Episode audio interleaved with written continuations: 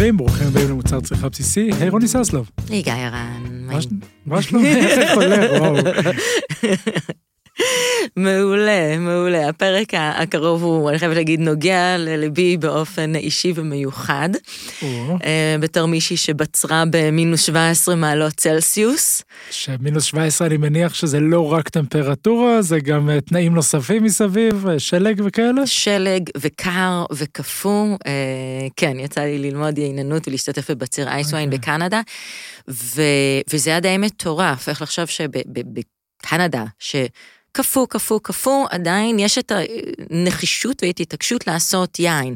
ובעצם זה מין ליצור את, הת... להבין מה התנאים מאפשרים. כדי לעשות יין. כאילו, בכל תנאי נעשה יין, שום דבר לא יעצר אותנו. כי יין זה מוצר צריכה בסיסי. בדיוק. אחרת חס וחלילה נאלץ לשתות מים ועלולים למות מהעניין הזה. זה נורא. היום אנחנו יוצאים אה, לחקור את היינות הקיצוניים ביותר, כאלה שמגיעים מאקלימים או ממקומות, מטרוארים שהם אה, לא, לא הגיוניים אולי אפילו כדי לעשות מהם יין, ובכל זאת עושים שם יינות, וננסה להבין קצת למה וגם מה יוצא. ואיך. זה סופר מעניין, בהחלט. אם בעבר דיברנו על, על אה, יין עושים רק באזורים מסוימים, בתנאים מסוימים, במיוחד בשנים האחרונות, אה, זה פורץ את הגבולות כבר של מה אנחנו אה, יודעות ומה מוכר, ואנחנו פשוט נעשה יין באמת בכל מקום חוץ מבאנטארקטיקה. בינתיים. נכון. כן, כן. אז ספרי לנו באמת קצת על, על איך זה לעשות יין בקנדה, מה קורה שם כשעושים יין? זה מאוד מעניין, כי קודם כל המטרה הסופית היא בכל מקום שמגדלים אה, ענבים, זה שהענבים יהיו באיכות הגבוהה ביותר לייצר יין. אז זה כמובן משפיע על בחירת הענבים. אה, כאלה אולי עם קליפה עבה יותר, אה, כאלה שההבשלה שלהם תהיה מוקדמת יותר. וגם ברמת הטיפולים, או עם חומצה נמוכה יותר, וגם ברמת הטיפולים בכרם, אני זוכרת שאחד הדברים שעשינו לקראת החורף זה לערום אה, קש או צמחייה או אדמה סביב החלק התחתון של הגפן באזור ההרכבה. רוב כן. המאזינים שלנו, מי שלא יודע, רוב הגפנים זה הרכבה של אה, קנה ורוכב, של שורש ו, ובעצם הזן עצמו. ובנקודת מפגש של ביניהם אה, זו נקודה רגישה. אז בחורף, כדי שהטמפרטורות הכל כך קיצוניות לא יפגעו בגפן, פשוט קוברים אותם, פיזית לחורף קוברים את הגפנים כדי שהם יוכלו לעבור את התקופה הזאת, שבכל מקרה הם בתרדמה. אז, אז אין עניין מהבחינה הזאת, אבל רק שהם ישרדו ויגיעו לצד השני. וואו, אה, ולא כל הגפנים שורדות. ולא כל הגפנים שורדות, אה, וגם לפעמים אה, במצבים של קרה, ממש כל ההתייחסות היא שונה, גם מקומות עם הרבה גשם, אז שמו מתחת לאדמה, באזור של הכרמים, מין צינור עם חורים, שהמים יוכלו אה, להתנקז לתוכו ולצאת החוצה. די הפוך ממה ש... שקורה נגיד בארץ, שיש לנו טפטפות, אז, אה, אז במקומות מרובי גשם יש את ההפוך, יש את בעצם הניקוז, צינורות ניקוז בתוך הכרם, בטח אם זה גם אדמה אה, כבדה כמו אדמת אה, אה, חמר. אז גם זה, לפעמים יש מקומות אפילו שיש... אה, עושים מין מדורות קטנות בתוך הכרם, או עוברים עם מין הם, תנור חימום מסוים בשביל למנוע את הקרה הקיצונית. כן. ובעצם בקנדה כבר עושים יין לא מעט שנים, אה, איכשהו בשנים האחרונות אנחנו רואים שעושים יין באזורים קרים נוספים בעולם, בכל מיני מקומות קיצוניים נוספים בעולם, ואנחנו כן. בהמשך הפרק גם נדבר עם, אה, עם מישהו כזה שעושה יין במקומות כאלה קיצוניים. אה, אבל לפני שנגיע לשם, אני מציע שנלך לאולי אחד הדברים, אחד המקומות הכי קיצוניים שאפשר לחשוב עליהם בעשיית יין, עשיית יין למרגלות הר געש פעיל. שזה, זה, זה, בוא נגיד, גם ככה קשה לגדל ענבים, אז עוד לשים את התנאים המלחיצים, שאין לנו גם שליטה עליהם. אה, זה בהחלט, בוא נגיד, מוסיף ריגוש נוסף לחוויה. כן, כן. כשלא רחוק מאיתנו, אה, באיטליה, האמת שיש לא מעט סיפורים על הרי געש באיטליה ואיך אה, הם השמידו בעבר, לפני לא המון שנים, אוכלוסיות שלמות וערים שלמות, ופומפיי לצורך הדוגמה חדלה מלהתקיים, עיר שהייתה מבוססת לא מעט על, על יין בגלל האבזובה, הר הגעש המקומי. אז באזור אה, אתנה, שנמצא בצד המזרחי של סיציליה, יש עד היום הר געש פעיל, הר געש אתנה, שאפשר ממש לראות אותו מבעבע ולא מאוד מאוד מרחוק. יצא לי להיות שם ולראות את ההר געש הזה. ובכלל אדמה בזלתית זה משהו שמאוד מסקרן אה, את ענף היין בעולם. יש אפילו תערוכת יין ליינות שהגיעו מאדמת בזלת באופן ספציפי. אה, מדברים הרבה פעמים באמת על המורכבות של ה... אנחנו יודעים כבר שהקרקע משפיעה, אבל כמו שיש הרבה, אני מאמין, אה, אני מאמינה לגדל ענבים באזורים מסוימים או זנים מסוימים, אז יש גם הרבה מאחורי בזלת. אנשים, אנחנו, יש לנו את זה גם, התברכנו גם ברמת הגולן, את הזכות לגדל גם ענבים על אדמת בזלת, שיוצר תנאים ספציפיים ליינות. כשהשאלה היא בעצם מה קורה, אבל כשהבזלת מכסה, כשהלבה ממש מכסה את הכרמים, וזה קורה שם פיזית.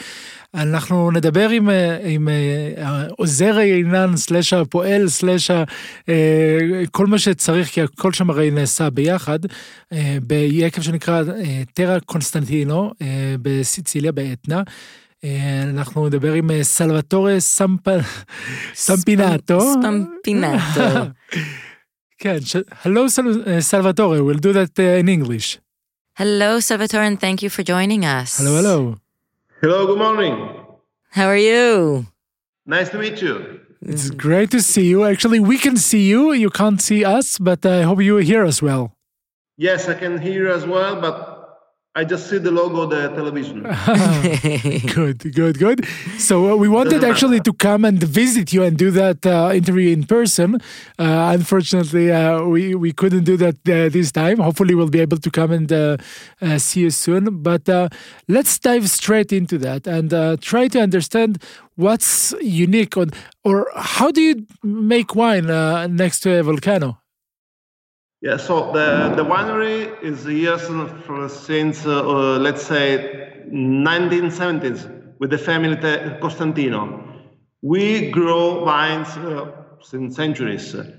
The soil is uh, very fertile because of the lava stones destroyed during the centuries. Uh, doesn't need mm, any minerals because uh, the soil is very rich. Of course, we lack water because uh, Sicily is a dry land and because uh, uh, having the soil, uh, let's say, quite always uh, mm, sand, water go immediately down. But we get uh, minerality from the from the soil. You can feel hearty flavor, hearty taste in the mouth because of the volcano. Okay. It's, now it's very challenging. Yeah. What are the? I mean, Tell us your, your experiences in growing grapes there. So the, um, the vines need uh, um, very uh, attention because uh, uh we try to help the vines to go deeper in the soil because uh, in the Mount Etna, uh, if you want to sell wine as a DOC, you cannot water the vines. So we try to cut the um, roots in the surface so they will go deeper, deeper every year. And the, most of the vines are grown in the old style called alberello, bush wine trees. So very close each other. So absolutely no machine in uh, working the soil uh, or harvesting the grapes. So it's very uh, man working. Okay, and uh, I mean, how does it affect the the the uh, the vines? I mean, uh, do you have uh, eruptions of the volcano? Oh, you can have eruptions uh, all of a sudden. For instance, last year we got uh, ashes from the volcano. For about 60, 70 times, we get ashes from the sky. Wow. Because Mount Etna is an active volcano. So you can see smoke quite every day in those days, uh, you get eruptions on the southern uh, east um, volcanoes. So you have to mention that Mount Etna is not a single volcano. It's a mother with a hundred of children all around the volcano. So you can have a baby volcano all around the mountain. And uh, all of a sudden, you can have a, a new volcano in oh. the large area of the big mountain. Wow. So, so you said you feel the first of all the soil and the richness uh, enriches also the wines, and that it's very um, hardy and very kind of earthy and rich. Uh, how does the the ashes uh, influence either the the grapes, the wine, or the growing itself? So the ashes will become nutrients during the, the years. Of course, uh, it's uh, funny when you get uh, guests around the vineyard, they can see uh, the smoke of the mountain. Sometimes they can uh, hear the rumble of the volcano. Last year, as I told you, we get ashes very often, and uh, they will become nutrients in, in time.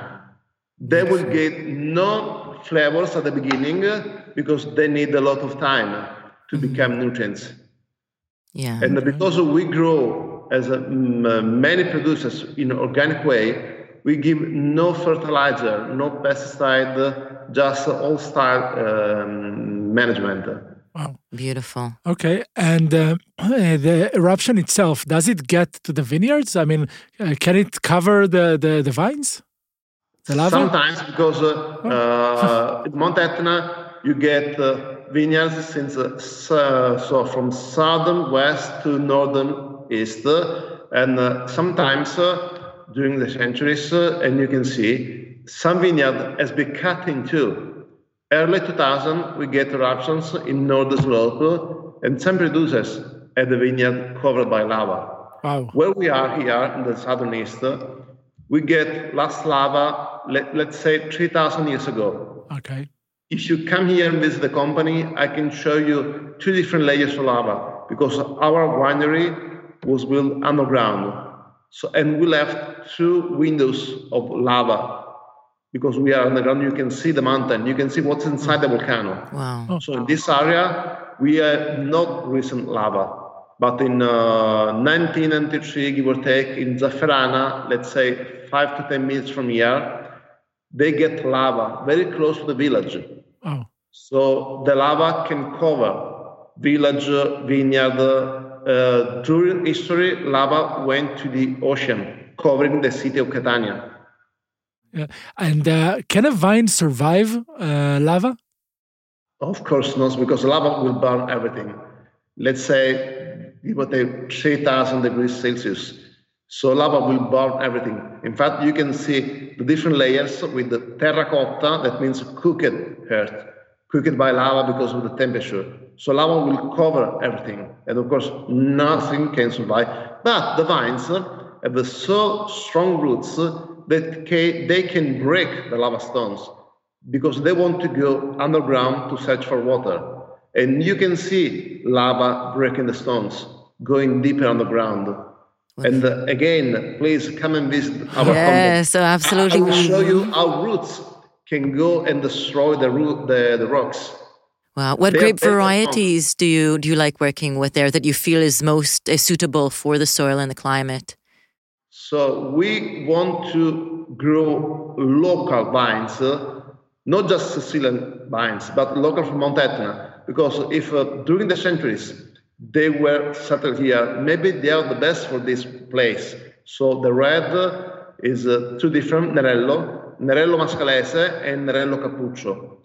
Mascalese means from Mascali. Mascali is a small village in the eastern part of the Mount Etna.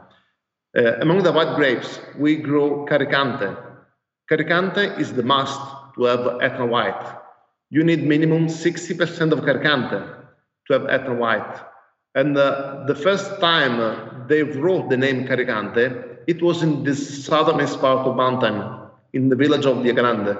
So we have Caricante, Catarratto, and Minnella among the white grapes, and Nerello Mascalese, Nerello Capuccio among the red.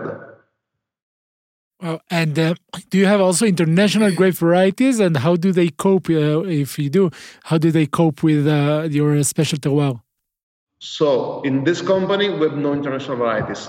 Some producers of Mount Etna had in the past, and is having as well in these days, international varieties like uh, Chardonnay, like uh, Merlot or Syrah, but they are going to change into local. Beautiful. Because uh, they are from this place. Even if one of the most uh, valuable, most uh, um, higher price wine, Mount Etna, is not Etna DOC because it's made with Petit Verdot and Cesanese del Piglio. A couple weeks ago, Mr. Franchetti left this world. We are very sorry because he was a very uh, rich man in the soul, in the spirit, and he made a lot for Mount Etna. And Mr. Franchetti believes not just in local grapes, but also in international varieties. But this family, they want to do old style management and old style kind of grapes. Beautiful. This is our idea. We don't tell this is the only way. This is just our way. We go for uh, all times uh, also in managing the vineyard because we grow white and red grapes together. It's called married vineyard. And of course, you go crazy when it's time to harvest because uh, you cannot harvest by machine. You have to tell people tomorrow you will harvest only white. And in every plot, you get absolutely random, white and red, several white, several red. Wow, just to make things a little more difficult. yes, but in our idea, uh-huh. as old people think, this is a, a way to have a, um, more resistant vineyard because they find a sort of equilibrium. So in one way, you get a more resistant vineyard. So you don't need to use mm. uh, pesticide, and we don't want to use or sulfites or copper and sulfur in a vineyard. On the other way, having several kind of grapes, you get a more complex wine in the glass. Even if you go crazy. Yeah, and you feel that's the advantage of growing them not only a, a vineyard one beside the other, but actually growing really together, like a, a, vine beside a vine of white and red varieties. Yes, this is our idea. In the past, uh, all around Italy, you get mixed vineyard, white and red together. In Tuscany, in Lombardy, in Piemonte, in Sicily, wherever you go, because the different kind of grapes will help each other.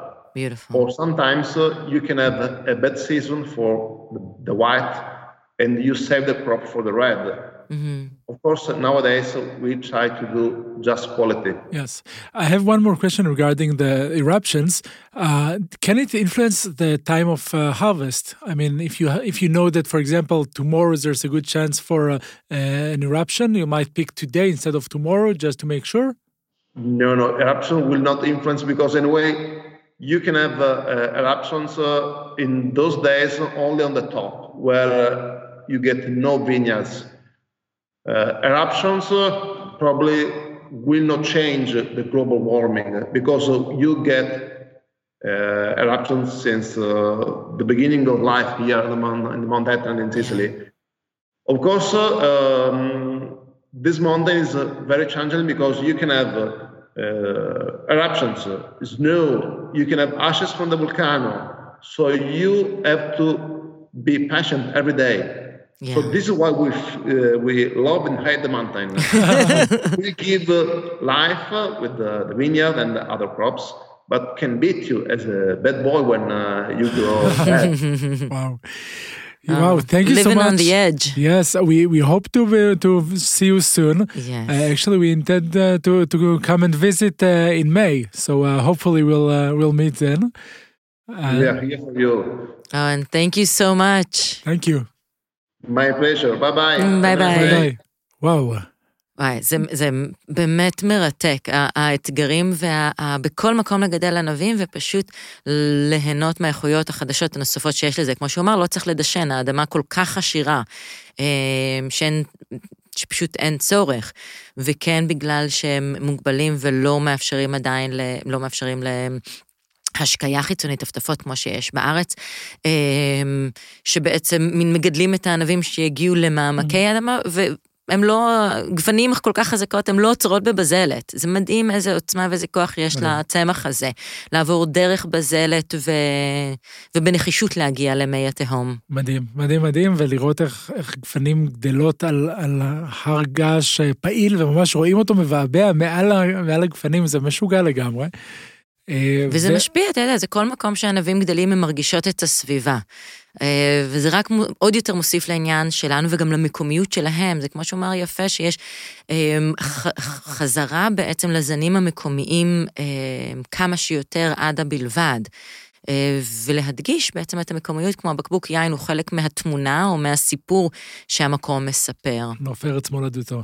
כן. בהחלט, ובואי ננסה לקחת זווית שונה, זווית שכבר הזכרנו קודם, דיברנו על אה, יינות שמגיעים מאקלים קר, אז אנחנו בשנים האחרונות, ככל שההתחממות אה, הגלובלית או שינויי האקלים, איך, איך שנרצה לנסח את העניין, אנחנו רואים שמייצרים יין יותר ויותר באזורים שעד לפני כמה שנים היה קר מדי לגדל שם ענבים.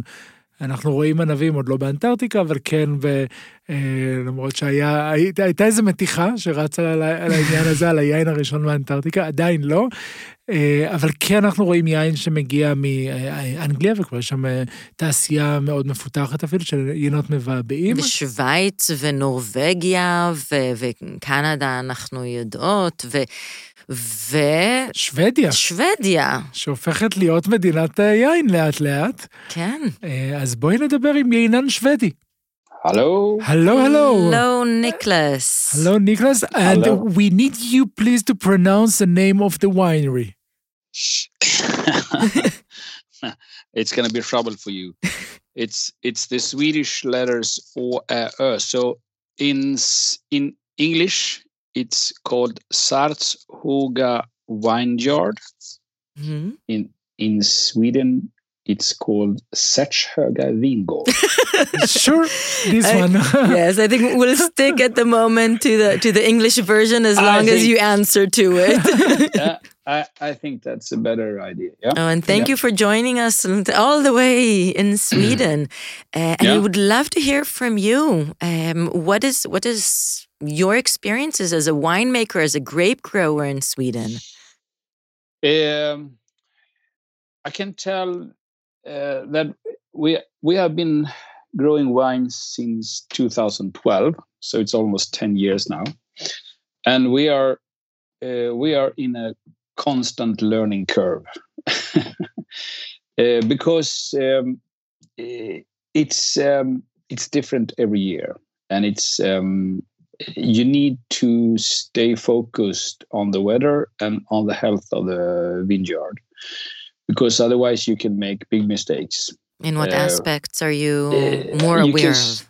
uh, start pruning too early uh, pruning at the wrong in the wrong way uh, so you need to be very focused on the weather and also protect the plants uh, for heavy heavy frosts in the winter time How do you so do that? uh, we we uh, we go plant by plant and cover them with um, with hay. Mm. Oh. Yeah, Yeah. Similar as in Canada. Yeah, I was saying yeah. before. And uh, do you also use uh, like a s- small uh, ovens, uh, you say? Mhm. A small oh, fire in between the vines or helicopters to circle, Yeah. circulate the yeah, air? yeah, but that's only for uh, one type of frost. This is what I'm what I'm talking about now is the heavy winter frost. The it's in the um, December, January, February. Uh, but uh, to keep uh, uh, the buds uh, fresh and healthy, we need to have some um, uh, some help with fire. And this year we bought a tow and blow machine. I don't know if you know them, but Mhm. it's um, it's a mobile uh, it's a mobile um, wind engine machine. Mhm. מאוורר So you- ענק. Yes. So you, yeah, you you you can uh, you can uh, tow it out uh, in the vineyard, and then start it up, and then uh, it's like a sky lift. So in the top of it, it's a big propeller uh, that gets you um, uh, the cold air changing place uh, with the with the with the hot air ten meters up. Yeah, So- I will I will say it for just for a moment in, in Hebrew for our uh, listeners. חלק מהבעיה והחשש זה באמת זה הכרה, שהקור יורד. אה, וחלק מהמכשור שממציאים כל הזמן זה מין מאוורר שלוקח אוויר חם אה, ומניע את האוויר הקר בשביל למנוע את, ה, את הקרה ואת הקיפאון, את ה... שה... אה, הבאדס, הניצנים הקטנים אה, שהם לא יקפאו, כי בעצם הם הזמורות, ואחר כך הם הענבים של השנה הבאה. Yes. Yes. Exactly. That's right. yes, yes. So uh, you started 10 years ago, uh, but you're Yeah. not the first one in Sweden. Uh, when did you No, no. start uh, growing grapes in Sweden for wine? It's about uh, 25 years ago when Mhm. we when we joined uh, the EU. uh, we were allowed to produce uh, wine in Sweden commercial. So, so for 25 years ago, we started in a very very small scale south in Sweden, uh, near Malmö, and I can tell you that the first five six years was just on hobby basis Mhm. uh, there was uh, small wineries and they was they were just producing wine for for their own but uh, it started to to to upload uh, 15 years ago 10 15 years ago and now we are about uh, 60 professional growers and uh, most of them uh, grow one v- variety it's called solaris and it's a peewee grape uh, so it's white wine. Mhm. Uh, so what we produce in Sweden is white still wine and white sparkling wine. Oh. And we we uh, here at Setshöga we only produce sparkling wine. Could you tell us a, a little bit about the style of sparkling, what uh, aromas it has, what is uh, what is typical about it, or what can we expect the next time we taste uh, Yeah. your sparkling wine? Yeah, uh, it's like uh, if you have tried uh, sparkling wine from UK. Um, it's also uh, it's also the same the same style as we produce. It's uh, Blanc de Blanc, and it's uh, a fresh Blanc de Blanc uh, with notes of um, chalk, um, some elderflower, elderblom. What do you, what do you call that? Elderblom Mhm. yeah, and a little bit of uh, uh, citrus green apple. And if you let it stay uh, longer on the bottle for over 36, 54 months, it starts to be a little bit more yellow in the notes. So if you compare to um, uh, mature apples, uh, pears, so so this is definitely a grape that have a potential for aging and it's also Uh, it's it's it, it's developed very very good on on leash. So we keep all our bottles at least at 36 months. And the the millésime and the franc de pied we we keep for five years. Okay, on lease. I'll, Okay, on the on list. leash yeah Yes. Yeah. A- and this is what uh, what we should uh, expect from a, a Swedish wine. I mean, most of what we'll find uh, is white or sparkling. Do they grow red grapes in Sweden? some places yes what varieties? It's uh, two or three varieties. It's uh, Regent, um, uh, Rondo, and um, uh, Cabernet Cortis. Uh, uh, and it, I think they're all peewee grapes. Mm-hmm. Okay, okay. Now, can you tell us a little bit more about uh, the the climate that you have around you? I mean, right now it's it's covered with snow. No, we have no snow. I know Until so. when? No, we have no polar bears. No polar bears. No Oh. polar bears and no snow. that's that's the typical uh, um, question I get from from the southern European and southern countries. yeah, yeah. We get the Uh, same question with camels. yeah, yeah.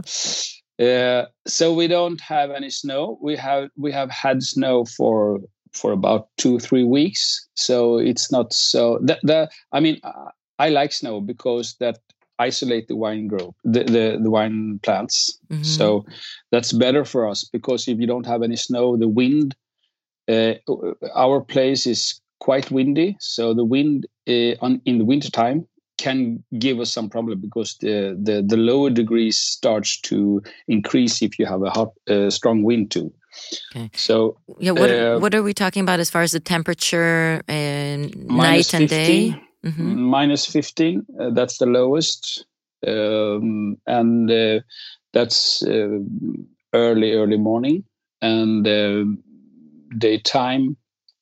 Um, i mean now we have uh, plus five degrees. Okay. uh, And so- during during the harvest time?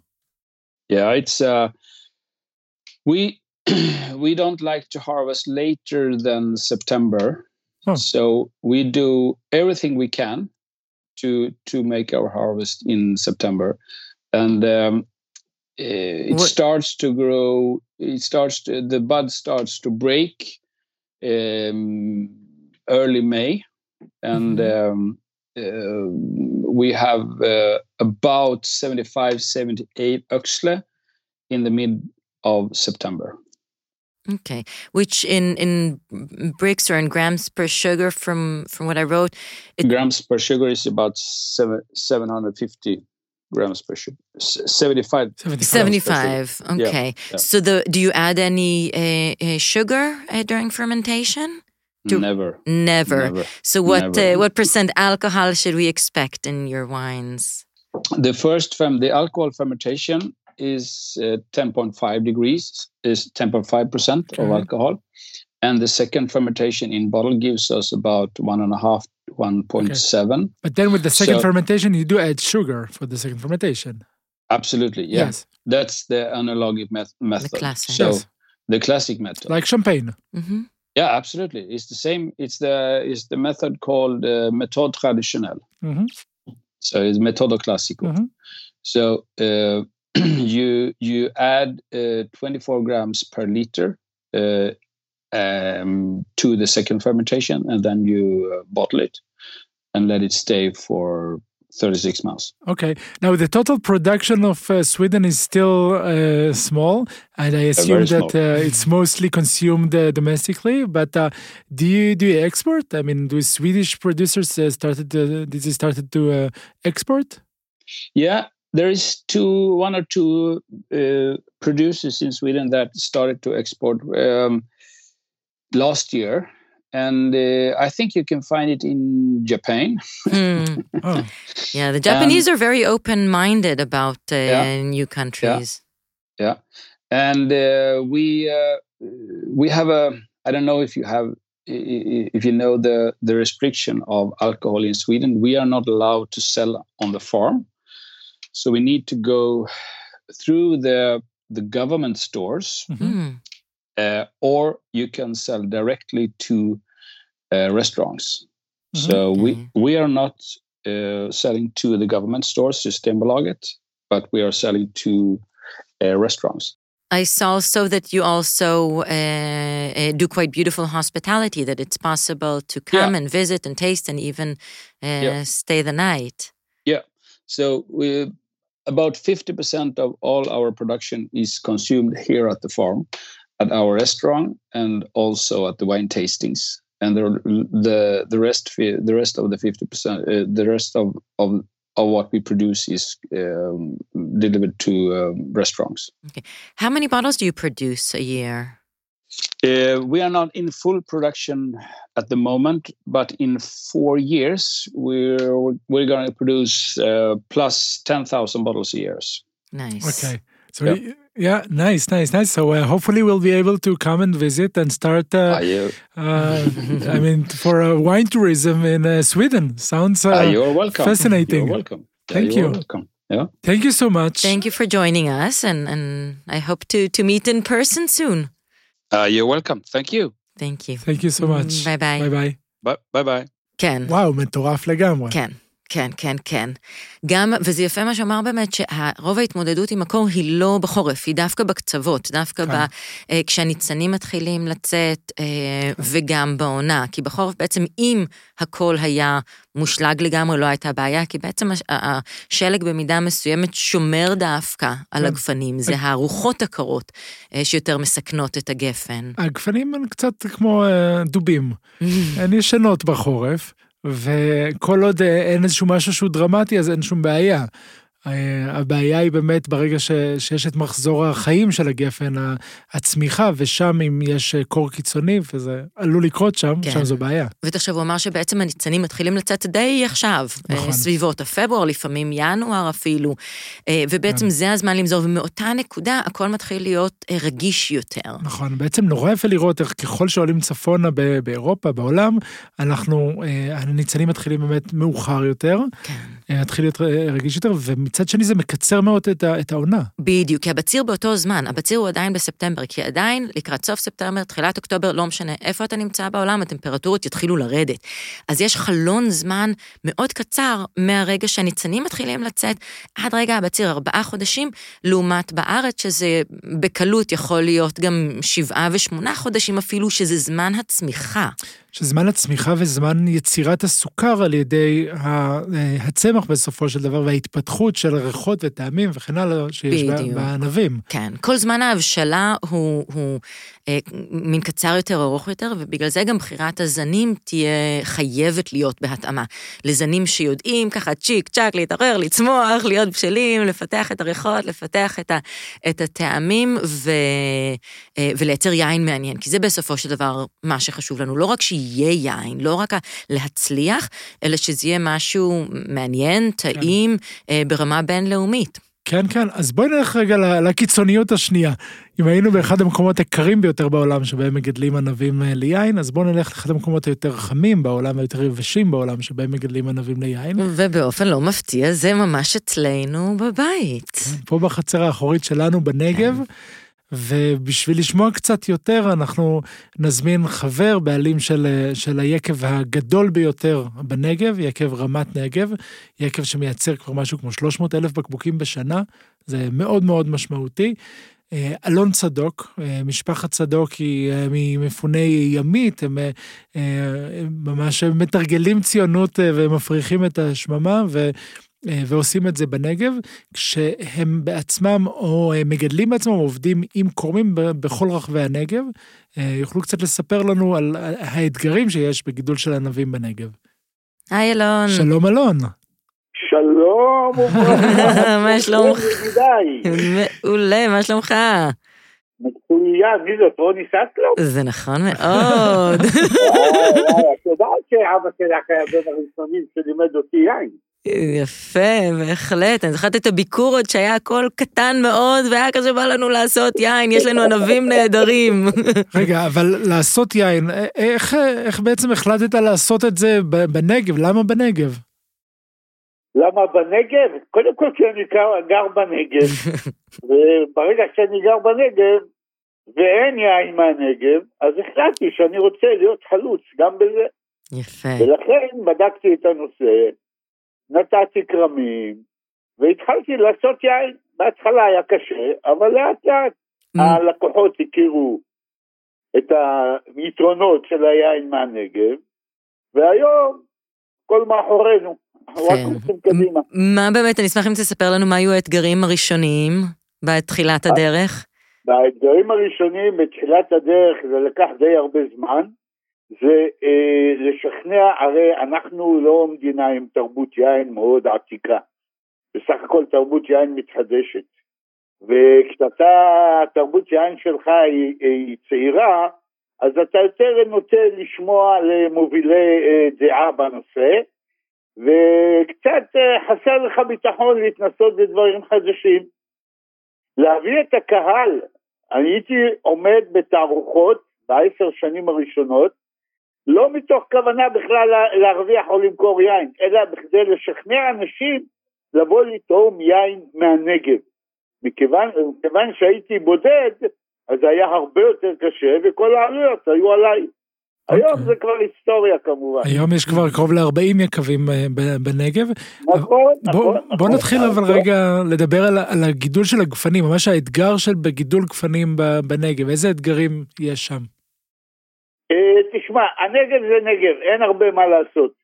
אה, אחד היתרונות שלנו בגידול הגפנים, שאין לנו אה, התערבות מגורמי שמיים בנושא ההזנה של הגפן.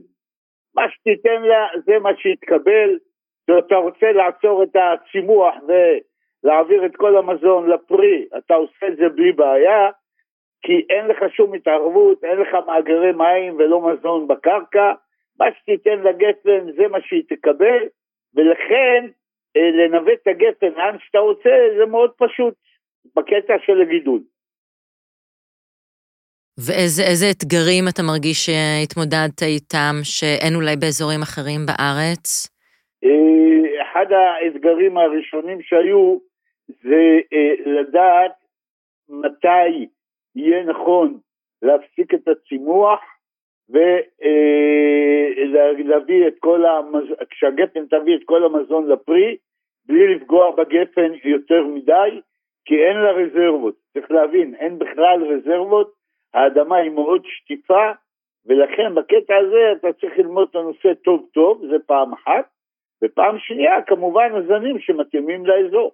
איזה זנים באמת אתה מרגיש אה, עם הניסיון כבר שיש לך, שאתה אוהב? אנחנו עוד צעירים, למרות שאני 25 שנה מגדל כרמים פה, אנחנו עדיין צעירים, אבל אנחנו, יש לנו כבר כמה זנים שתפסו אה, כיוון טוב פה, שאנחנו רואים שהם גדלים טוב פה, והתוצאות שלהם אה, טובות מאוד אה, לשביעות רצוננו. למשל הפטיט ורדור, שאני יודע שהוא מצליח בכל הארץ, אה, למשל המרלו שהולך פה יותר טוב, אה, סוביניון בלאן, שרדונה, בוא, שנים בדיוק, בוא שנייה נדבר על, אה, על לבנים, כי אדומים, עוד בהתחלה אמרו, טוב, משוגע, אבל בסדר, ענבים אדומים, חם זה בסדר.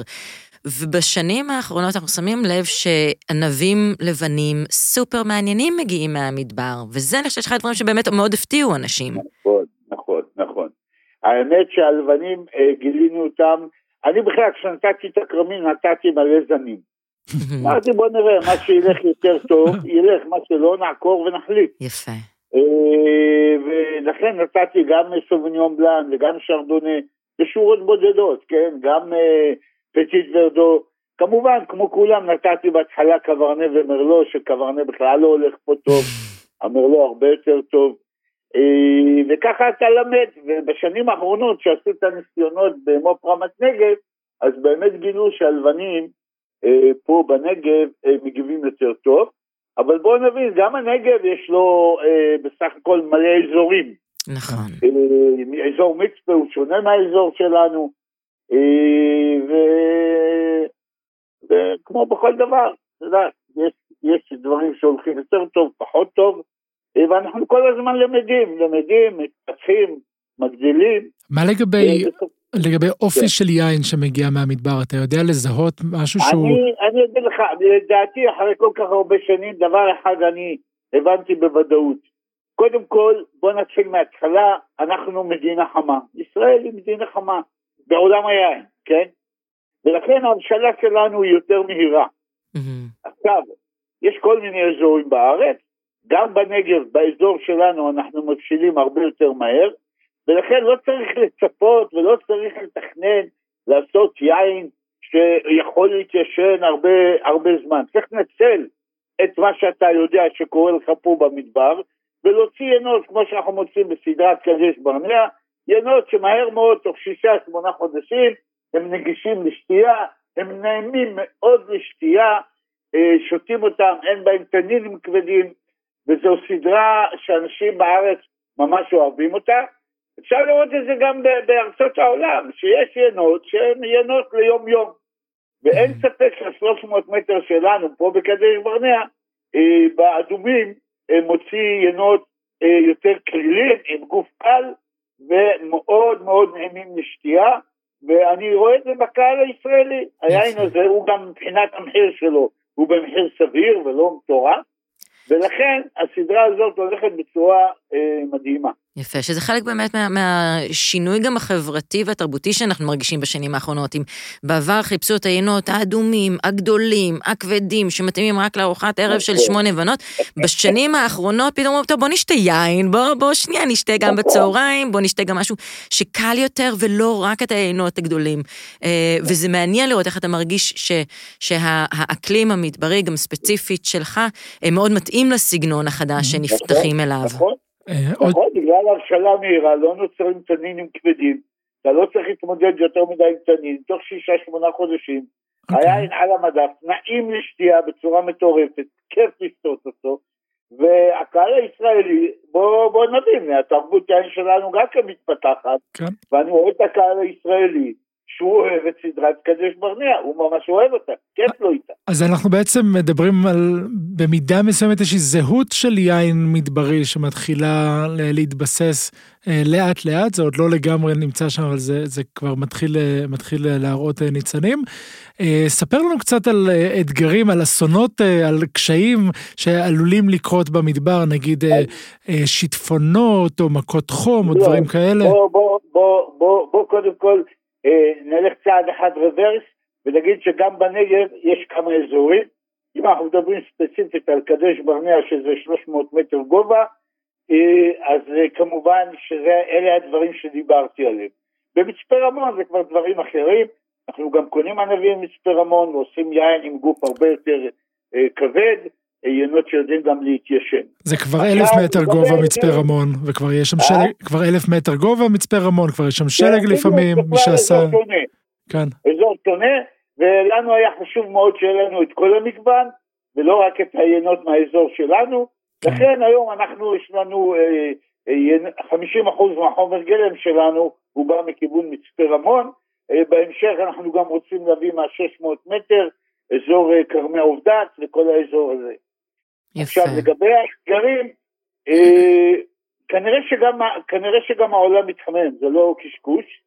אה, ואני ראיתי בשנה האחרונה, למרות שזה היה בכל הארץ, אבל אצלנו זה היה דרסטי במיוחד, החורף לא היה מספיק קר, ההתמיינות לפרי הייתה מאוד חלשה, ודווקא בזמן הפריחה הגיעו לנו, הגיע איזה שבוע של שרב, שהפיל לנו אה, מלא פריחה עוד לפני חנותה, והשנה בצרנו 30 אחוז, 30 אחוז ממה שאנחנו רגילים למצוא. וואו. בערך 300-350 קילו לדונם, וואו.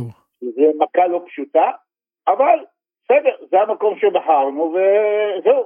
זה לא יחזור כל שנה, אני מקווה, אבל אם כן. זה יחזור כל שנה, אני צריך לחשוב מה עושים בהמשך. וואו. בהחלט. מ- בציר עצמו, באיזה תקופה של השנה הוא מתנהל? הלבנים מתחילים באמצע, לקראת, לקראת אה, סוף יולי, כן, אמצע סוף יולי, האדומים באמצע אוגוסט, עד אה, ספטמבר, עד סוף. אנחנו יודעים שיש אה, תמיד תחרות בין העיננים והקורמים בארץ, מי הראשון שמתחיל הבוחל אצלו והראשון שמתחיל לבצור, אז אה, אתם בנגב אה, מנצחים לפעמים. דווקא, זה התחרות, זה לא. זו תחרות עקומה, זה לא נכונה. הייתי שמח מאוד אם הבוחל היה מתחיל הרבה יותר מאוחר, כן. והולך לו לאט לאט, ולא כמו אצלנו, ש... כן. יש טריקים? כמובן זה גם הייצור סוכר, בגלל שהקרינה פה היא מאוד גבוהה, אז אין בכלל בעיה לייצר רמות סוכר גבוהות, למרות שאנחנו לא אוהבים את זה ביין, אנחנו לא אוהבים אלכוהול גבוה, כי אני חושב שזה אה, פשוט משקר, זה לא, כן. אה, זה, בוא נאמר, זה חוסר איזון כשיש לך אלכוהול גבוה, אתה כבר לא מרגיש את הטעמים של היין, אלא כן. יותר האלכוהול משתלט. יש טריקים לשלוט בעניין הזה בקצב ההבשלה, נגיד יותר אלים, פחות אלים, לא, אה, לא. יותר השקיה, פחות אה, השקיה. לא, אנחנו, אנחנו לא, אנחנו לא, אה, לא עושים חילון, חילון אצלנו הוא מיותר לגמרי בגלל הקרינה החזקה. בדיוק. חילון, סליחה רגע, אני, אני, אני אשתף רק למי שלא יודע, חילון זה בעצם שמין, הם מורידים עלים וכמו יוצרים חלונות כדווקא ד- להגביר, ובמקרה באמת של הנגב, בגלל הקרינה של השמש החזקה, נכון. לא עושים חילון, משאירים את כל העלים כדי שהם יוכלו בעצם לעשות צל נעים על האשכולות. נכון, בדיוק, נכון מאוד. אנחנו גם שנה שעברה עשינו ניסיונות בהצללה. לקחנו בכל הכרמים, לקחנו כמה דונמים, עשינו ניסיונות בהצללה. רשתות, אה? רשתות. רשתות? צל. לא נגד ציפורים, רשתות בשביל כן. להצ- הצללה בכדי שיהיה פחות קרינה, זה לא עזר, זה, אה, שום דבר לא השתנה, ולא היה שונה בין המקומות ששמנו רשת לבין המקומות שלא שמנו רשת. גם שנה אחת עלה לי בראש שאני רוצה אה, אה, לא להיכנס לחמסינים הכבדים, אלא ליצור הרבה יותר מוקדם. עשיתי אה, מה שנקרא זמירה מוקדמת, נתתי חומרים בכדי שהגפן אה, אה, תפרוץ מוקדם יותר, בכדי אולי אה, להימנע מהחמסינים של יולי ואוגוסט בשלבים הקריטיים, גם זה לא עזר, גם המקומות שעשיתי אה, ניסיון מול המקומות שהשארתי אותם כמו שהם, אה, לא היה הבדל. יפה. ונשמח גם כן תספר לנו שאם מישהו בטעימה עיוורת תואם את היינות שלך, איך המדבריות, איך האקלים, אתה מרגיש שמקבל ביטוי ביין עצמו? מה, מה אפשר אני, להגיד שיחפשו? כמו שאני הסברתי, בעיינות יותר כלילים, יותר נעימים לשתייה, תנינים רכים, בקיצור, יין שמאוד נעים לשתייה, לא, לא, לא מסובך יותר מדי. יפה, יפה. בענבים שאנחנו מוצאים, במצפה זה כבר סיפור אחר. יפה, ובעצם אנחנו יכולים כן לראות ש, שהנגב מוביל לא מעט את העולם אפילו בהתמודדות עם, אה, עם תנאי גידול כאלה. אה, ואני יודע שיש איזושהי ועידה בדובאי עכשיו, שהנגב, מגדלים מהנגב הוזמנו כדי לספר על מה שקורה אה, בנגב, ואתה בעצם אחד החוקרים בסופו של דבר הכי משמעותיים בשטח של איך אה, לגדל יין בתנאים כאלה, אז סופר מעניין לראות מה שקורה. אלון, יכולנו להמשיך עוד, עוד שעה ארוכה לשמוע, כי יש עוד המון. גם אני. תודה רבה, וש... שתהיה עונה טובה. כיף לשמוע אותך, הרבה זמן לא ראיתי אותך. בהחלט. אבל אותך לא ראיתי כבר הרבה זמן. אני אבוא לבקר בשמחה, תודה רבה. תודה, תודה לך. להתראות, כיף איתכם. תודה, ביי ביי. ביי ביי. וואו, מרתק, כן, באמת כן. יש עוד המון המון לשמוע, ובאמת זה, זה החזית של המחקר העולמי. תראי, רצינו עוד לדבר על המון דברים, רצינו לדבר גם על יינות שנעשים באקלים קיצוני במובן של רוחות למשל. כן, שזה גם, איך מגדלים אותם באופן ספציפי, יש אפילו אזורים שעושים להם מין אה, מחסומים קטנים כדי שהרוחות יעצרו אותם. בורות באדמה, בטנריף, אם זה אה, ב... סנטוריני. וואי, אנחנו נעלה גם את זה, תמונות לפורום היין מוצר צריכה בסיסי, כדי שתוכלו לראות. אמ, גם יש מקומות שמגדלים בגבהים מטורפים של, של אלפי מטר, כמו בארגנטינה וכמו בבוליביה. אמ, ששם יש השפעה בעצם של הקרינה של, של השמש על העובי של הקליפה של הענבים, וזה משפיע בסוף על הטנינים וגם על טעמים וריחות שיוצאים מהיין. יש מחקרים מאוד מאוד גדולים של יצרנים אה, בארגנטינה על העניין הזה של השפעת הגובה אה, על, על הענב ועל היין בסופו של דבר. אני יודע שקטנה זפתה הם בין המובילים של המחקרים האלה ועוד אה, גופים אחרים. כן, ומתייחסים באמת לקרינה גם באמת ברמת הגובה, וגם ברמה של באיזה גובה כמה, איך לעשות את ההדליה, האם לגדל את הגפן קרובה לאדמה או רחוקה מהאדמה. זה באמת אינסופי ומרתק ונפלא, ואנחנו נמשיך לחקור ולהביא אל אוזניכן אה, אנשים מרתקים ומיוחדים מכל העולם, ש... שנחושים לעשות יינות טובים ולגדל ענבי איכות באמת בכל מיני מקומות ובתנאים שונים. זמן לסיים. לצערנו, רצינו להמשיך עוד המון. תודה רבה, רוני סלסוב. תודה, גיא הרן, ותודה לכם. ביי ביי. ביי.